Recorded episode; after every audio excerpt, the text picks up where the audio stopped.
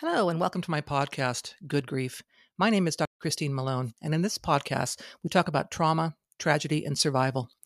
In each episode, I will interview someone that has gone through grief in some way, and we will discuss the impact it has had on their life.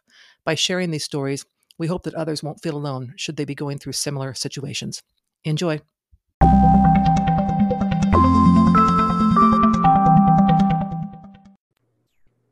Okay, guests, thank you so much for joining me today. In today's podcast, I have a guest who's going to talk about the experience of losing her parent.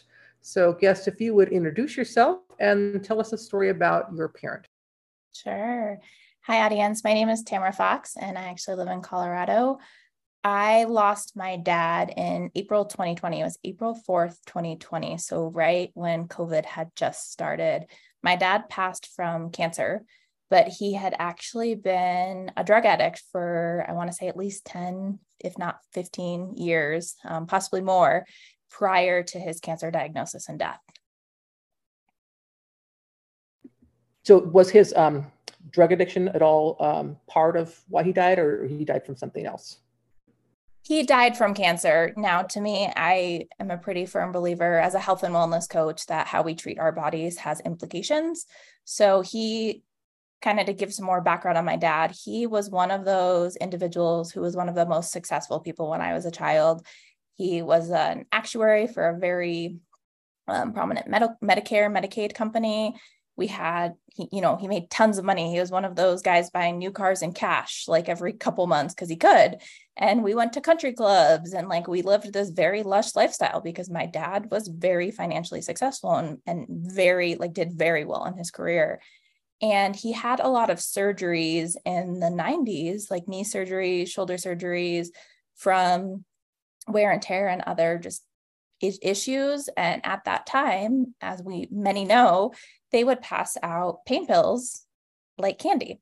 So he would go through one surgery, need more, they'd continue to refill his prescriptions, and he never went off of them. So finally, when his surgeries were over, he and he couldn't get prescriptions any longer he turned to buying drugs illegally in order to seek that pain pills um, addiction that he had he had created. And then after that shortly after he could no longer purchase pain pills illegally he had to turn to heroin. So he, i always say he's kind of that amazing success to almost homelessness story. He was almost homeless at that point. He didn't have a job. He couldn't keep jobs. He became pretty, for lack of better words, chaotic towards that part of his life because of what the drugs had done to his mental and physical health. So, again, he was diagnosed with cancer much later on, and actually, his life was starting to come around the a few years prior to his death, which was really unfortunate. He had a job and was remarried, and his life was starting to get so much better. And then, yeah, he was diagnosed with cancer, but he suffered so many medical issues between the years of probably 2008 and 2020 and again i contribute a lot of it to the way he had taken care of himself but he was constantly um, battling different both physical and mental health issues. Yeah i know i'm, I'm so much that's it's such a common story with especially the, starting out with pain pills and then becoming all the way to you know heroin and, and near homelessness. Um, and certainly uh, speaks to which I don't think anyone would argue that the choices we make on our health throughout our life definitely um, has ramifications. And we'll catch up with you. Both of my parents passed at early ages due to health conditions. They just didn't take care of themselves, um, and they lived very unhealthy lifestyles. So um, yeah. So tell me a little bit about. Um, I, I, remember my experiences with COVID, with my own health care and other issues, but I didn't have the loss of someone during that time. So how did COVID itself impact um, you with your father and maybe t- saying goodbye, travel restrictions, so on and so forth? Yeah. So I think COVID was one of the many complicated pieces of his death. I had had a pretty roller coaster relationship with my father most of my life because the drugs made him not who he was. As I mentioned before, it really impacted his mental health. It made him verbally abusive to the point where he would send me horrific texts or leave me horrific voicemails telling me what an awful person I was and just saying awful, awful things to me. And then the next day would completely not even remember it and send me a text and be like, hey, how are you? or call me and be like, what, you know, what do you got going on? So again, the drugs and his mental health made him not who he was. And so our relationship was already, you know, already on its ups and downs prior to COVID and prior to his death.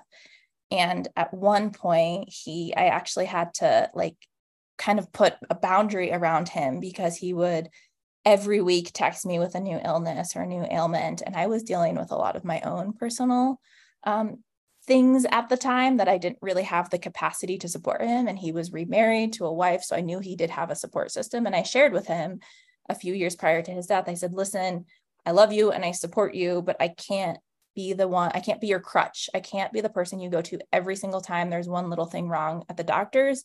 So I ask that unless it's something like big that we need to talk about and share, that you don't share every update with me. So prior to his death, I'd say about a year or two prior, we weren't very close. Again, we hadn't really been close most of my life, but we weren't talking as much because I did put a boundary up. And when he did die, I didn't even i don't even i can't remember it. It's hard to recall if i even knew he was in the hospital. No i did. I did know he was in the hospital leading up to his death. Um, his wife had told either my one of my brothers or me that he was in the hospital with cancer and then all of a sudden he was gone. And we didn't really know what happened and his wife couldn't really get answers. He was living in houston at the time. They didn't allow his wife into the hospital because it was right when covid had started. And we didn't know much. So we don't know how, when, like, etc. Did he go peacefully? Was it not peacefully? So there's a lot of questions we'll never have answered. And of course, given the time that it was, April 4th, 2020, there was so much we couldn't do. We couldn't have a funeral. We couldn't really gather to honor him. I think we did some Zoom things with his family just to connect. And my brothers and I got together in person so we could at least be together physically. But it was almost like, hey, your dad's gone, but sit out your home by yourself and process it. And it brought up a lot of trauma as well when he died. I had this dual processing of I'm processing grief, but I'm also processing the trauma. I'm processing the verbal abuse and the things he had done my whole life. And it was unlike the grief of a grandparent that I experienced before, where you're just truly sad. I was sad and also processing a lot of trauma that had come back up. So it was a very interesting time to not only be alone, but to be processing something so heavy. Yeah, I completely can relate to that. Um, so without having um, had a, I want to say you had a kind of a difficult relationship with your father. Um, so it doesn't sound like you were able to resolve that, if you will, before he passed. So, um, and you just mentioned kind of, you know, working through some of that, that the trauma and that do you have regrets? Do you feel like there was something you could have done that you would like to have done if you could go back in time with the with dad before he passed away that would maybe have helped you with that feeling of of going through the trauma when he did pass? Mm, I don't, which is interesting. I, I think shortly after I had a lot, I had to forgive him a lot. I worked with it was a therapist who told me you have to forgive your dad for being the dad that he he was he did the best with what he knew and what he had instead of being the dad that you wanted.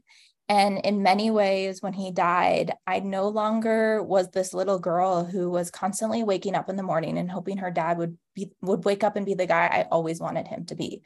Because that had happened throughout the years. He was so hot and cold. Some days he was so phenomenal and great. And then the next day he's telling me what a piece of shit i am part of my language. But i when he died, I finally had, I finally released that piece of he was the dad, the best dad he could be with what he had. He suffered some, again, a lot of mental health, not only in his adult years, but his, he struggled with it in his childhood as well. And I had to really grieve that. I had to grieve, you know, my dad dying. I had to grieve I had the dad that I didn't want, but that was the dad I received and i had to also forgive him. So i did a lot of forgiveness work of you know thank you for being the dad you could be and loving me in the ways you knew how even if um, that wasn't what i wanted or expected i still appreciated and forgave him for who he was. Yeah i, I completely understand that too. My my mother and i had a very difficult relationship if you will. And um, when she passed i i didn't talk to her before then. I didn't I didn't resolve a lot of things and, purposely I, I, just didn't feel I needed to. Um, and I had to do the same thing you did, which was to forgive her for a lot of, of the things that she did and did not do um, as yeah. a mom. So, uh, any thoughts about? I know you're very young, so losing a parent when you're young, um, you know the the things that you where you would have him be there. So you get married and he's not there, or you have a child and he's not there. So those loss of memories, did any of those things come up for you since he passed? Um, things that he's not going to be there for that you would you you feel bad about? Yeah, so I actually wrote about that in my blog, which I think that was one of the hardest things is as I mentioned, my dad was on the up a couple years prior to his passing. He was remarried to a wonderful woman. He was getting his life on track in so many ways. He was no longer abusing the drugs. It was wonderful. I, I was seeing him turn over a new leaf in so many ways. And and which enabled us to have start to rebuild a relationship that had always been pretty rocky and that was one of the first things i wrote about in my blog when i wrote about my dad passing was he wasn't going to get to see me get married he wasn't going to ever meet grandchildren and i all um between either myself or my four brothers and he always talked about how excited he was to be a grandfather and those things and just experience other memories and events with us especially seeing that he was in a much better place and starting to be in a really good place so that was very difficult. Um, I also, at the time, and I'm trying to think right now if I can recall, I don't believe, and I could be incorrect, but I don't believe I actually knew anyone who had lost a parent young. So I felt, again, a little bit alone of like, not only did I know that, you know, envy in a lot of ways some of my friends who had amazing fathers and these wonderful racial relationships with my father, their fathers, but now I was at a place where I didn't have anyone else who knew what it felt like to lose a parent. I was, let's see, 2020, I was 28, 29 when it happened, and it was still really young. Um, and I didn't know how, I, at that time, I didn't have anyone close to me who I could talk to who could relate to that loss. Yeah, that's, that's, uh, again, unfortunately too common, but people don't really have that available to them, or people don't feel comfortable talking to you about it too, maybe because it, they haven't experienced it. So I know you have, um, you mentioned your blog, so I tell us the um, the address of your blog, and I also want to hear a bit about I know the coaching that you do. Yeah, absolutely. So the address is a little long, so I'll send you the website address to put in your link for your viewers. But the blog and my um, health and wellness coaching is called Awaken Empowerment the blog is about my life with the goal of one day, you know, five years from now, I'll be writing a book about it. But it talks about what has happened to me and some of the experience I've I've had and what I've learned, gained, and um, how I've come out of those experiences in a better light. With again, I started the blog with the intent of hoping that others would read it and not feel alone because in a lot of the experiences I have had, I've felt pretty alone. So that's why I started the blog. It's amazing. I love it. It's very therapeutic.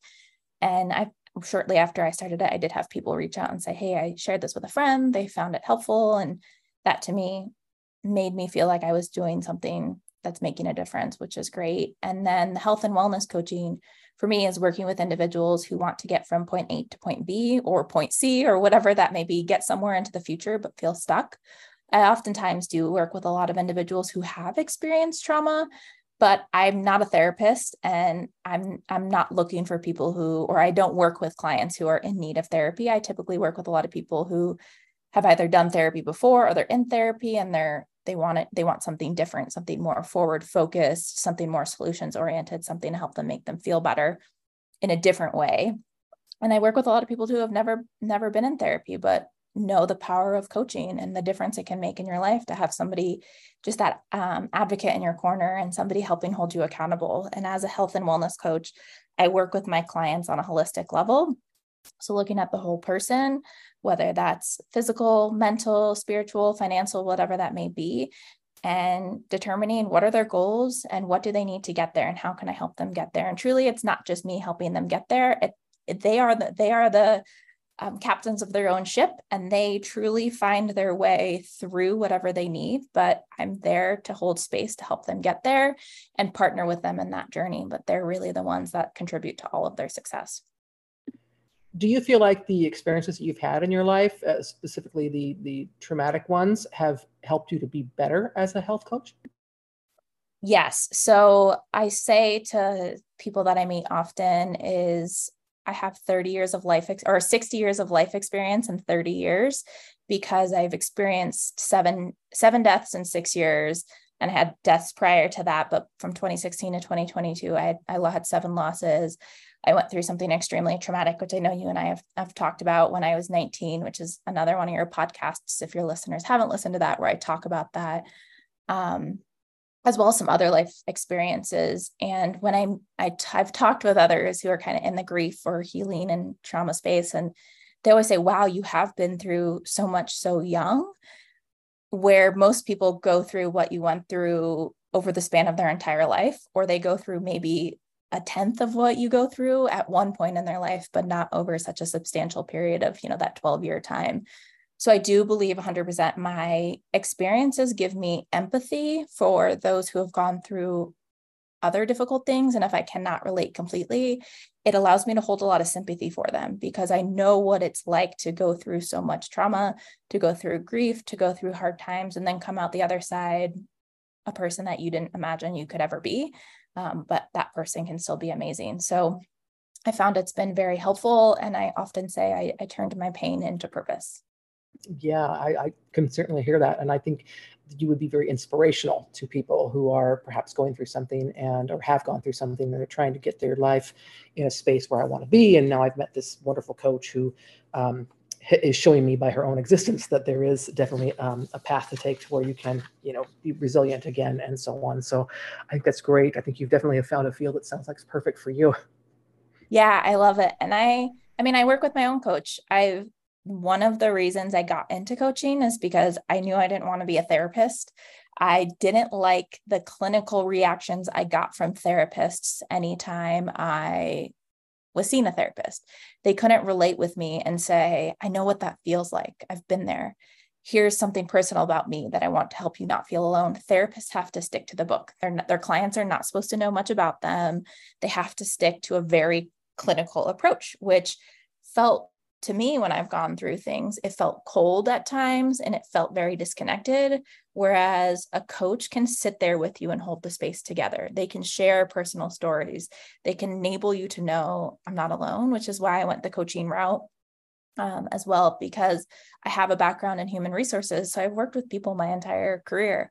And I got into HR because I wanted to help people, but the coaching enables me to help people on a very personal level in that one on one space, which we all need. Like, I'm a pretty firm believer we all need a coach. We all need somebody helping us in our corner be the best version of ourselves we can be. So many executives have coaches, and oftentimes coaching kind of has a bad reputation that it means something's wrong with you. Whereas a lot of the most successful people in the world have coaches um, because it means something's right with them. Yeah, no, I agree with that for sure. Um, I do a lot of mentoring for young careers going into healthcare, and I, and I get a lot out of that too from that. We're not life coaching, but career coaching, and I really appreciate. Um, I actually think it's very, very fun, very fun for me, um, and so on. And I feel like I'm paying it forward, so that's always uh, part of it as well. But any other things you'd like to share with us before we end this this episode? I think for those who have lost a parent, regardless of when, how, or what your relationship looked like, that there are ways to find healing in it that is very therapeutic for you. So for me, that healing was learning how to forgive, like truly, truly forgive, which is a life lesson that I think we all need. So even if you have the most beautiful, amazing relationship with the parent you lost, find what lesson you can take and learn from that and apply in your life, and maybe even teach others, um, and how that can impact you for the best. So that's all I would leave with. Great advice. Well, thank you so much for your time today. It was wonderful to hear your story and get to know you. And uh, as I mentioned, I find you very inspirational. Thank you. Thank you for listening to this episode of Good Grief. To hear more about my personal story, please pick up a copy of my book, The Day I Became the Spider Killer, a memoir of trauma, tragedy, and survival, available in paperback, Kindle, and Audible via Amazon, Barnes & Noble, and other online book retailers.